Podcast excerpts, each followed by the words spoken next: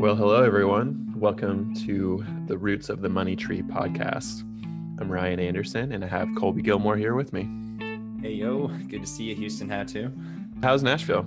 It's going great. Yeah, we had a great smooth move for those of you that want to take a nice road trip across the country on, on the 40 or as as I've been told now out here it's you, you got to drop the the before interstate so 40 good road trip a little guilty though if you watch cars right after right? Because then you see all the little towns that were were uh, pretty much destroyed by that, and definitely saw that even when you like drive through Winslow, Arizona, and you know they still got the Eagles know, statue there, but there's not much else going on. So we did watch cars when we got back, and we thought, oh, but anyways, good smooth trip. We're happy to be here. It's it's a fun place to be. RIP Route 66. Well, today is going to be a little bit of a pivot for us what we've been talking about in our previous four episodes is what to do. We've talked about defining your why, knowing where you are, setting your goals, and where to focus. But today we're going to focus on what not to do, what you can tune out. I'm looking forward to. It. I mean, we've always talked about right. So much of financial success or, or do you know accomplishing your goals is behavior mm-hmm. right? Uh, you can know all these things, you can set the the whole plan, but if you can't implement it and catch your behaviors, you can blow it all up. And uh, I think the biggest thing is knowing what to tune out and what you shouldn't be doing. Yeah. Because um, even if you do everything right, right, you could be an athlete training as perfect as possible, but then you're doing you're eating some kind of crazy burger every night uh, from McDonald's or no offense McDonald's or doing some kind of hardcore drug, it's going to blow up, right? So And there's a lot of noise on your financial journey that could blow things up, that will get in the way, throw you off track, it could be a pitfall for you. Today, we're going to get into some of those. Starting off, number one thing to avoid marketing and emotions around money. We all need to acknowledge that there are a lot of influences out there, both external and internal inside of us, that are trying to divert your money from its best use to a lesser use. And external forces would be marketing departments, salespeople, etc. There's a whole industry, the marketing industry in the US, that their sole job is to separate your money from your pocket. They want you to spend money on what they want you to spend money on, not what might be best for you. Where are you telling me commercials aren't aren't actually making my life better? uh, I mean, there's some funny ones out there, but I don't know. yeah, that's true. I, I remember when you take your first like marketing class in college and all of a sudden that light bulb goes on where you go wait so all those commercials that that, that didn't mean they were the best of what they did. They just paid the most. Yeah. Yeah. I think the i saw this our kids don't really know what commercials are because they don't watch tv they watch like uh, youtube or netflix or something like that. And so every now and then on youtube a commercial will pop up and it's just a such a disruption to them. It's like, what is this? Where's my show? and I feel like that's a good thing that right. they're seeing less and less commercials. It used to be by the time a kid was 10, he would have seen like 200,000 commercials uh, if they, in a, kind of our era of growing up with the TV. It's just crazy. We're never going to have those good old jingles to sing together uh, anymore. I know right. this is outside of our sphere, but I wonder how much more um, marketing is being done inside of the the shows now that, you don't have all these commercials. Mm, yeah, I'm sure a lot. It's more subtle, maybe. Maybe, maybe. Yeah. Those are some of the big external focuses, and some of the internal focuses, like we've talked about before. Money can act as a crutch to the legitimate emotional needs that we all have. So, the needs of acceptance and comfort and attention. We can use money to fill those needs temporarily but it's probably not the best use of our money. So letting our emotions dictate what to do um, in this area with your money is probably not best. The marketers, right? They're they're going to pry on our emotions of either you know fear, right? That's you want you want you scared, so you need something. Mm-hmm. Greed, hey, you need this newest car, right? You got to be that guy. Mm-hmm. Or pride, right? There's that pride side, but that's also the same exact thing we can do in our ourselves, right? On on I mean, it's not, it might not even be that commercial, but it's just that, oh, I really, I need this, you know, yeah. I, I, really want that. Rather, Well, it's that want versus need, right? It's always typically a want. Yeah. I still want my hot tub, Ryan. And there's no, there's no commercial for a hot tub that's that's telling me that. But that's my own my own emotion there that I have to I have to. That's a good point. It's been a while since I've seen a ad for a hot tub. We need to be able to tune out the marketing. We need to tune out the voice in our own mind saying to use money for our emotional needs to fill that void um, that should be filled by meeting that need legitimately, whether that's another person, that's through your faith, that's through some sense of fulfillment. And we need to start using our money intentionally for the things that it was made for, for what our plan tells us to do with it. Right. It's that uh, uh, roots of the money tree process, right? If we could go back down to our roots of, hey, what are, what are my convictions again? Mm-hmm. What are my mm-hmm. actual goals and principles of how I want to live my life, handle my money? Then you can better decipher those commercials. You can sit there watching them with fun or seeing the marketers, but then actually see what's going on and going, well, that doesn't that doesn't follow my roots. Uh, yeah, that, that's keep that away from my soil.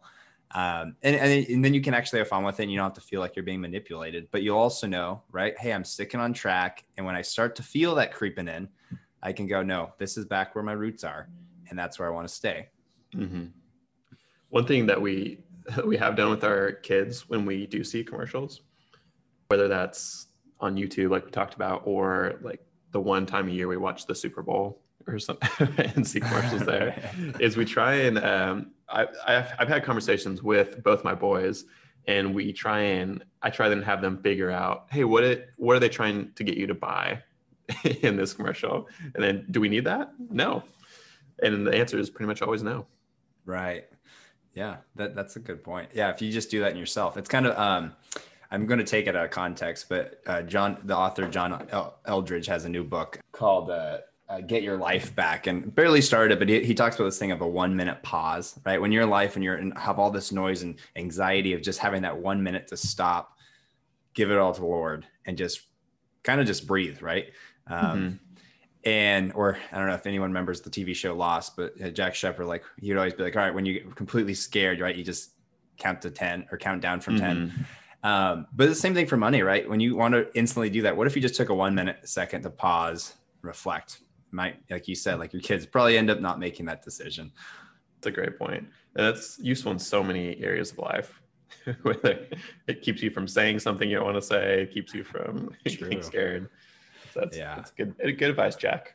thanks, yeah, thanks, Jack. But yeah, especially on that goal part of it, right? Is I mean, personally, like our life, obviously, we wanted to buy a house, I mean, that's been a process for a few, several years, and we also love live music. So we had to start balancing, hey, when do we go see movies or sorry, not movies, uh, go see a concert versus saving that for a house. And mm-hmm. we actually had a lot of great shows lined up in 2020. Um, yeah, we're, we're, big country fans. So there's Stagecoach out in in uh, California we were going to go to, which ends up getting pretty pricey. And there's Tyler Childers concerts, all these things where they all they all ended up getting postponed. But then there came the point where they go, you know, because they want to keep your money, is hey, well, you know, we'll sign you up for next year's and we, we had to sit there going, man, that would we really want to see that, but now we're so focused on this home. Let's just take the refund, right? And we're gonna we're gonna forget that opportunity um, mm-hmm. to see that. But it was going back to our goal was, yeah, we, will eventually be able to see those again. But right now, we want to s- stay on this goal rather than kicking it down the line. Yeah, that's perfect. That kind of goes together with the concept of essentialism that we've talked about before. Spend time figuring out what you value what that goal is what what's the most important goal? So for you it's buying a house and then you build a framework to enable you to intentionally focus on those things and say no to the emotional whims that you have or the marketing influences out there. So it's really focusing on that goal thinking through your roots your convictions and letting your behavior be shaped by that. And i like uh, there's a good verse i've been doing a little memory verse with a group. And I think it applies when we kind of look at how marketers do stuff, how even as we come transition here in a second to talk about social media mm-hmm. is this thing of you know keep deception and lies far from me. Give me neither poverty nor riches. Feed me with the food that is my portion right? Mm. it's just that if you can just find contentment and just be happy with what you got right? And just get rid of all those deceptions out there you're gonna be all right. Yeah. I think that it's a true proverb. That's such a good one let's talk about social media for a little bit. Social media has given us a window into more people's lives than we've ever had before. But problems are one, it's not really somebody's real life. It's a just the absolute best version. So you don't really know the condition of the person. And two, it makes us feel like we should have all those things that we see. Not only our friends or our acquaintances or other people in our same level of uh, same stage of life that we're looking at and judging ourselves against. But social media also enables you to look into a celebrity's life into a celebrity's closet and then think oh you know what? I think i should have that too. And it's just a it's just a dark road. It's a it's a, can be a vicious spiral.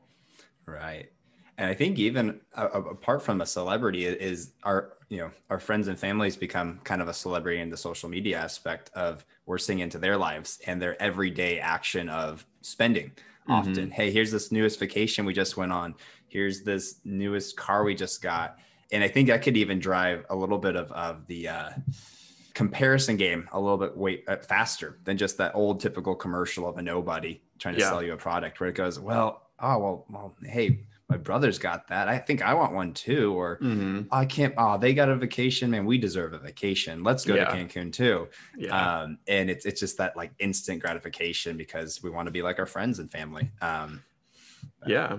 If you think about what our sphere of influence used to be, so it used to be just the people in your immediate circle.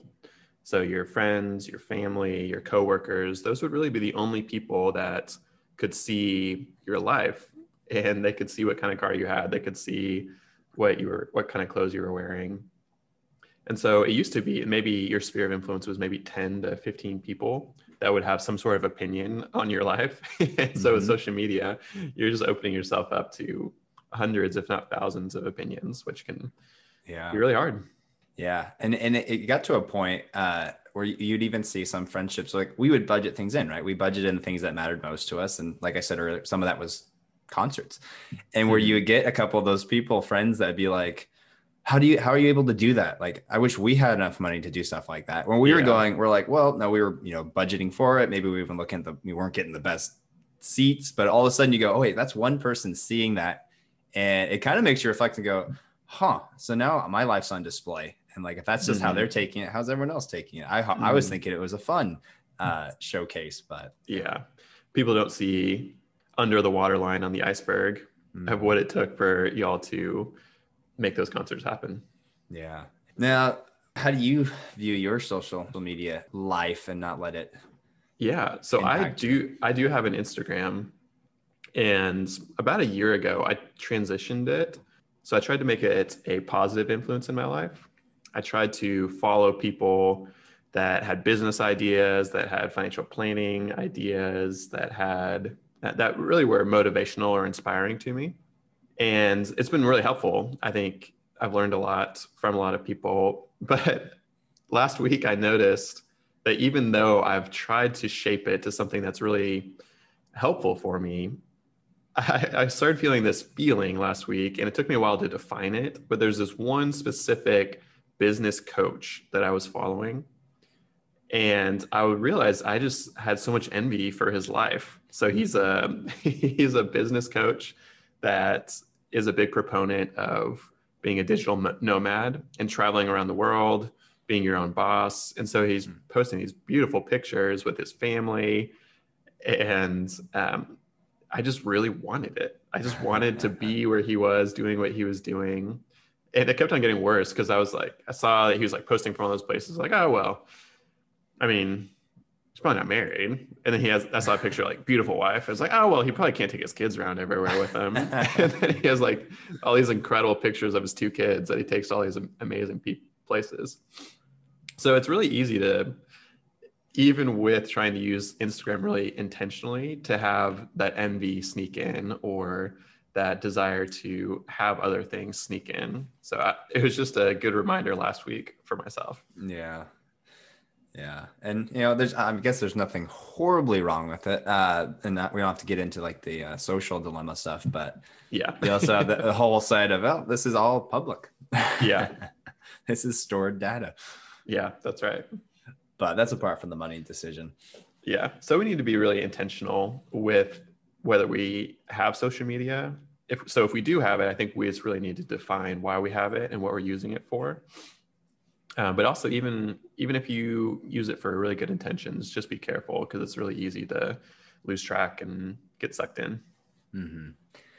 Yeah. So my, my wife and I ended up doing a little bit of a social media experiment. Um, probably more for us than anything bigger because you know on my instagram there's probably 15 people following me uh you know i wasn't that big of a influencer here but just really of quitting and we, we got off of it and um, everything um, other than i guess i have a linkedin out there but a lot of it was one you end up spending so much time on it and i remember it just be like it could be even at like work or something like that where i'm waiting for a file to download mm-hmm and I was like, okay, a couple seconds. All of a sudden, there's like, oh wait, the file downloaded like five minutes ago. Yeah. So I'm like, okay, I'm wasting time. Yeah. Uh, hurt my arm, hurt my eyes. Yeah. getting old. Uh, but another one was just that idea of you're posting everything in life. It's cool. It's like, you know, your live scrapbook and rather than having to keep it around mm-hmm. the coffee room table, but you would get to like, we'd have these experiences. You get to hang out with friends and it was like, you had nothing to share or talk about because it's like they saw everything. It mm-hmm. wasn't like what's new. It's like, oh, I saw everything you did. And we felt like we were starting to have more superficial relationships, so much so that it was like you're not really actually having a relationship. It's just a social relationship, uh, yeah, uh, or a social, sorry, media relationship.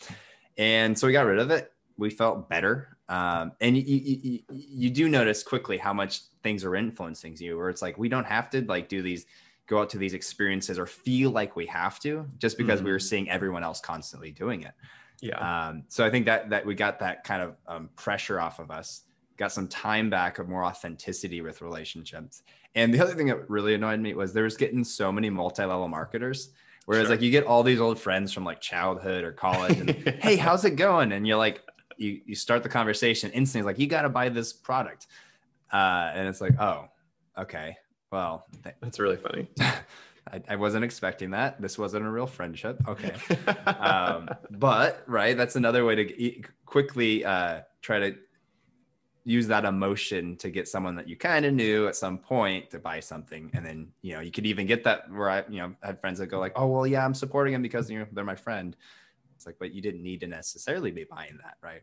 Mm-hmm yeah so social media just encourage you to be intentional with it be careful with it um, but most of all we need to keep our eyes on our own situation and no one else's so think through your goals your convictions your place in life right now what you need to get accomplished today and then just kind of go one day at a time focusing on on your own because mm-hmm. focusing on someone else's life and their plan and their goals it will just kind of mess you up with yours yeah, that's a good point. Don't look at anyone else's money tree. It's just your own. yeah, that's right. but a lot of it, you don't even know it's going under the soil. I know uh, one of Randy Alcorn's recent books, Giving is the Good Life, he, he does a whole expose on um, Owen Wilson, right? We all love him as an actor and a comedian, but the whole comparison of a guy that was at the top of his career and then tried to commit suicide. And just that you had this whole thing from the outside that looked great. We all wanted to be him. He was, you know, amazing influence, um, but yet had something dying inside of him. And the whole aspect that, like, right, it doesn't mean money and fame will actually, it, what appearances are um, of that maybe from a money tree perspective, it could be blooming and looking really attractive, but it's mm-hmm. dead underneath. Mm-hmm. Uh, it's about to fall over. Mm. Um, so that's why focus on your convictions, focus on some strong ones that carry through time. I like that. Now, apart from social media, there's this thing that I'm sure goes back to the beginning of time. And uh, I think we all like it and we all probably get excited about too often the idea of getting rich quick. Mm-hmm. Yeah, it sounds great to me. that sounds great, right? It but really is about- like the most appealing thing out there for probably every person in the world. Just the idea of that happening is just like um, it's intoxicating, kind of yeah and it, it's i guess there's nothing it's not necessarily wrong it just it kind of leads you into so many pains and traps and dangers mm-hmm. along the way but it's that i mean it's that kind of desire to have everything you want now mm-hmm. and i think it's it leads to a lot of time being wasted too of visualizing all the different potential futures and outcomes out there if if this just works out then i'll do this and this and this and this and this instead of focusing on what again what we need to do today yeah And I mean, all the studies you could see of lottery winners, right? Of like, would your life really be much better if you just inherited like had a windfall of multi, multiples of millions of dollars tomorrow? Like, for maybe a few weeks, right? You're gonna really enjoy it, uh, mm-hmm. and then mm-hmm. it might fade. And I think every almost every lottery winner you see out there, it's how did they blow through it so fast, right? And it's just that most of us, I think we've said this before, is most of us that say we want to be millionaires, it's actually we want to spend a million dollars. It doesn't mean yeah. we want to actually be millionaires. And those that become millionaires is because they didn't spend their millions of dollars, right? Yeah, that's right. And even I think we talked about this before, but if you look at like the wealthiest people throughout history, they pretty universally all say, "My life was better before this." Yeah, but we still mm-hmm. fantasize and visualize that happening to us. Yeah, yeah. I mean, I, I still really enjoy my life. I have a great marriage, but we do sometimes always reflect on the, you know, those first years of marriage when you're like, yeah, no money. Mm-hmm. Uh, and we got married while we were in college and, but like how much fun we had of just like, it was sitting on the floor eating spaghetti. Yeah. Uh, it wasn't going out to like any kind of fancy thing at all, but we have, we're having so much fun just being with each other or doing as many free things as you could. Cause you could max out everything rather than like, all right, here's a couple hundred bucks for this amazing dinner or vacation or yeah new TV. But I remember we didn't have a TV for a while. We just watched off of a laptop, uh, yeah. prop it up at the side of the bed. Good old days. Good old days. But I think there's like on that concept, like if we go from some you know biblical perspectives on it, is that there's just so many uh, cautions to wanting to get mm-hmm. rich quick, or, or, kind of this idea of wanting to love money and pursue it. Uh, like you know, I know in, in in Timothy, uh, First Timothy, it says, you know, but those who want to get rich fall into temptation and a snare and many foolish and harmful desires, which plunge men into ruin and destruction. And I think we could compare that to anyone nowadays that's fought for that, right? Where you just you might actually make it and get the money, but how mm-hmm. many people do you leave dead and bloody along the way? How many marriages do you go through? How mm-hmm. you know mm-hmm. losing your children? And I know uh, um, we've probably quoted it before, but uh, J. Paul Getty's thing, where you know one of the wealthiest guys. Um, would say he he would give away all of his money just for one successful marriage, and I think yeah. he was married like five times, right? Mm-hmm. That's interesting because it doesn't even say those who want to get rich quickly fall into temptation. It's just those who want to get rich fall into temptation, yeah. which is so interesting. And that yes. it goes with the verse where Jesus says you can't serve God and money, mm-hmm. where it's just impossible. So if your desire in life is to get rich, then it makes it easy to fall into temptation and um, plunge men into ruin and destruction and and walk away from the faith. Mm-hmm.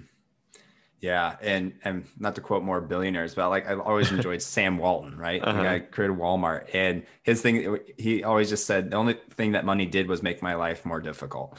Yeah. And he was one of those guys like a Warren Buffett where he, he had the same truck he bought. Mm-hmm. He never changed. It was like a 1970 truck. He had the same house he lived in and he lived a life just like you know he wanted to live a life like the people that were work shopping at his stores um, mm-hmm. but i think he also got it that there it is just more complexity to your, to your life i like another proverb that's you know better is a little with the fear of the lord than great treasure and turmoil, turmoil with it and i'd say that probably we've we've seen that from you know, people we've we've either worked with or mm-hmm. we've seen through the stories of great wealth adds great responsibility and it can add a lot of turmoil and stress uh, with it.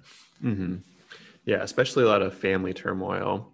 So there's a lot of hard family relationships. Uh, once you, especially once you get to a certain level of wealth, it's very hard to have a, a family where everyone's on the same page, where everyone is getting along, even. So it seems like in almost every super wealthy family, there's at least a relationship that's fractured, which again just is not worth it. But it's easy for us right to say hey uh, oh we don't want to be rich because it's going to cause all those issues right? Uh-huh. but i think you can right? We, we could slowly grow our wealth. And i like the like proverbs 13 11 that talks it mentions um, that like wealth obtained by fraud will dwindle but those that gather little by little will grow it. Mm-hmm. and that's the thing is you can grow your wealth and be wealthy and do it really wise and not have to do charge after everything else in life um, to get it and to give up everything. Um, and it kind of makes me think, you know, because it starts with that verse with, you know, what, what's gathered from fraud um, will dwindle. And I instantly go, oh, Bernie Madoff. Mm-hmm. Um, and now he probably made most of his money before his his his fraud uh, incident. Um, but he was a guy that had everything, right? He kind of created the Nasdaq. Mm-hmm. He had a whole family, and they were working with him, and yet he had something in him that wanted to do something worse. Uh, mm-hmm. And then he lost everything. Like I don't know, there's an HBO movie on it, and he literally like he lost some of his kids that died of illnesses. He lost his wife. He's locked up. Like he lost everything. And mm-hmm. I think mm-hmm. that's exact thing to say is that yeah, if you, I mean, in almost every fraud story you hear, they end up losing almost everything. Um, so I mean, I, I liked uh, I forget his name now, but it's the movie um, The Informant with Matt Damon. Mm-hmm. Um, well, that the true story on that that guy he always goes, well, Hollywood ended where my life actually started because right mm-hmm. he he lost everything through the fraud, but then being in prison, Chuck Colson started coming to him. He became a Christian, and that's where his life changed, and he actually mm-hmm. had a real life to go. So I think you could lose everything right, but then actually find what's true life. Interesting. Um, I didn't know that. But yeah, so get rich quick, easy way to do it's fraud. Uh, yeah. you, you most likely lose everything. Like we said before, you can also sell drugs, uh, yeah. and uh, that you know that will go as long as as it can. Um, but yeah. another good TV examples, right? Sorry, I'm on a rant, but no, go for it. Uh, Ozarks, right? Uh, anyone watch Ozark? I can't say you should watch any of these shows. I'm not saying I watch any of these shows, but another show on. I mean, it's laundering money for for the cartels, but how dangerous it instantly goes, where your whole family's in danger. Mm-hmm. Uh, you could look at, I mean, there's other HBO shows on um, on wealth, great wealth, and just how constantly there's so much danger from. I mean, if you're doing it in a bad way, it's never going to go well. Uh, if you do it in a good way, you'll probably be safe and okay. Yeah. So, little by little, one step at a time. You don't need to hit a home run. You can do the right thing and keep on doing it consistently, like we've talked about. Spend less than you earn, invest your margin and do it for a long time. And enjoy the ride right? Yeah. It's since we're on rants with tv shows here or and movies uh is recently watched the movie click with adam sandler.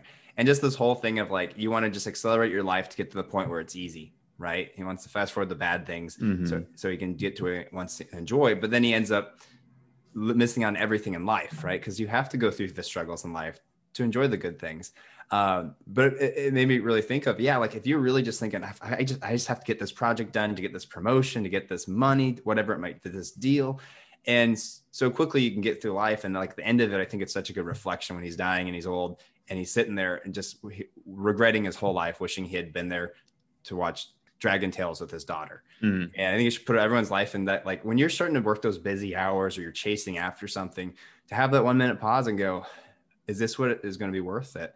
Mm-hmm. Um, I've even had this kind of weird thought, but but uh, it is some days where I, I like to get up really early and get to work, but parts of my life where I go, you know, do I necessarily have to today, or am I going to later in my life wish I had stayed um, in bed with my wife for a little bit longer? Because mm-hmm. um, I can't get that time back eventually. That's true. That's a great point. Life lessons from Click. I love it. it's, it's a good movie. I'm going to make my um, binge watching uh, matter now, uh, applying it to, to money. Um, but no, apart from getting rich quick, I think there's there's just I mean it's everything we've been talking about here, but it's just understanding how do where do we get our knowledge from and, how, and mm-hmm. kind of that knowledge versus wisdom discussion because it's like how do we get information when we live in the information age? Everything's thrown at us. We, there's noise everywhere and so much of it is is flawed or wrong. And we might even it's easy for us to grab information that fits what we want but it's harming us right? It's leading us down a slope of, of uh, you know fake knowledge. Mm-hmm. um, so i don't know how would you describe kind of that balance of, of knowledge versus wisdom especially around information? Yeah there's like you said there's so much information out there. Supposedly the amount of knowledge in one newspaper today is equal to all of the reading that somebody would have done in their entire life in like the 1800s like the average person. Like there's so much information that we're exposed to on a daily basis. And it's really important to be able to isolate the sources and make sure that what you're intaking like you said is wisdom and not just knowledge.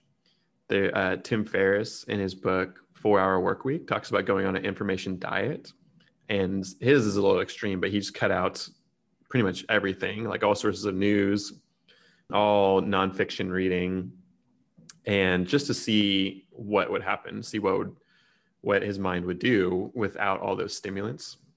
And what we would recommend is similar to essentialism, determine the specific sources of knowledge. So the Bible obviously is our perspective.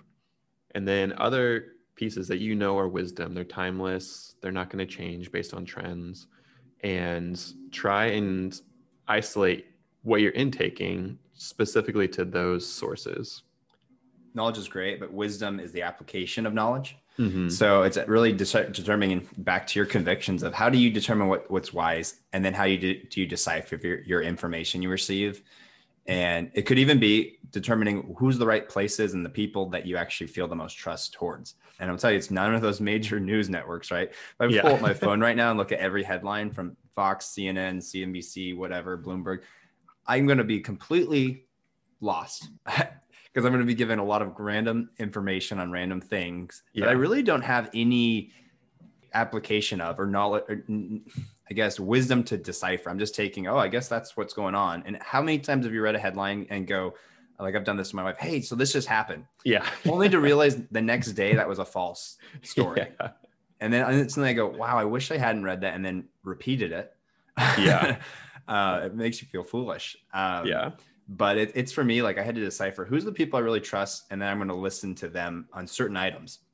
And it doesn't mean I'm just going to follow them aimlessly. I got to decipher it myself, but to really limit that kind of sphere um, so that I'm not overwhelmed. I, I know uh, there's a, author and pastor, John Piper, that once gave a speech that he's like, if we knew everything that happened in the world, we would be throwing up all day long. Yeah. And there's a reason that God doesn't allow us to do that, right? Just That's there's true. so much horrible things going on. However, though, we get a lot of that today, right? Before you, I mean, I'm, I mean, during I'm sure like World War II, you, you got like a nightly recap, but you didn't know what was really going on. Nobody was sharing that. And now we could see everything from like genocide videos to mm-hmm. the craziest stuff. And, and it, it, it, I think it just makes us sick. Um, so, I mean, be able to decipher what you need to know, uh, especially around finances. Yeah, there's a. It reminds me of a Mark Twain quote where he says, "If you don't read the newspaper, you're uninformed. If you do, you're misinformed." Oh, yeah, where it's just so hard to know what's not only what is relevant to your life, but what's true and what's real. So it's it's tough. I feel like it's getting tougher and tougher. Yeah, it is. I yeah. I mean, like I don't know. Do you have key um, places you go for information? I get a email every morning with a recap of the biggest things happening in the world. And so it's, it tries to be as unbiased as possible, just of here's what's happening. It's like three or four things every day, and it gives you links that you can click on to get more information. But that's pretty much the the only spot that, or that's the only source of information I have right now for news. Mm-hmm. Good, good. I know, like I, I probably stick too much to economics and, and, and finance, but I like go to Michael Kitces. I was like, that's my information diagnosis is how does this apply to, to finances and to economics? But I do say I do have places I trust, like my alma mater, Biola has always a great deep dive in their, um, I think it's the Good Book blog or even the Gospel Coalition, places that try to take modern day stuff and decipher it into a, mm-hmm. a biblical approach. Um, but uh, I think one I've always liked this one. I think I sometimes say it as a joke, um, especially like if it's in areas like like uh, a deep tax knowledge or legal thing. But it's the psalm that's, uh, "Oh Lord, my heart is not proud, nor my eyes haughty, nor do I involve myself in great matters or in things too difficult for me." Yeah, or really, just that's the cop out. That's like if this is stuff I should need to get into, Lord, don't let me get into it. Like if it's a hey, why is my body hurting here? Um, I have no answer. I don't even know anatomy very well. I don't know biology very well. Uh, so I'm not going to just jump into it like, well, it's probably a rib out of place. Uh, even funny. though it's always my cop out, it, is always a rib out of place. yeah. That's really funny. Anyways, but I don't know. Just I think yeah, recapping it right is when we go through all these things about what not to do um, and what to keep out is there's always the world, right? Mm-hmm. And the world's always going to tell you something. And typically, conventional knowledge around the world isn't right, um, even though the herd might be following it. But then you can get your word, your your other information from you know the Bible or, or the, the Word of God, or from your convictions that you kind of develop around how you build yourself. Um, I, I, I've sometimes heard people talk about this or even told people to do this is kind of build your own board of directors, right? In mm. your life. Who are these kind of key people to influence you? That's that good. could be um, accountability partner. It could be a mentor. It could be a financial advisor, a spiritual advisor, maybe a, I don't know, even a counselor, a psychologist. But people that you can trust that you can bounce those ideas off, that they can keep you in check, so that you don't follow, you know, down a slippery slope of you know misinformation um, and you know harming your your money tree as you go through your life, right? Yeah, and that, that's actually similar to something that Michael Blue said last week, which was when he his biggest advice to somebody who was thinking of, who was impacted by his book and they were thinking to start down a different path. He said to surround yourselves surround yourself with people who are on, who are going to be on that path with you. Mm. Similar advice, and I, I, I thought that was really impactful when he said that. No, that's such a good point. Yeah, kind of reminds you of like when you're in college and you start surrounding yourself with like those certain kind of people where you guys you get to have those in, in um, intellectual discussions, but you're mm-hmm. you're enjoying the same thing and you're feeling each other. Um, then, but you can get lost, right, if you don't build in those relationships going forward. Yeah, and there's always the saying out there that you are going to turn into the five closest people in your life.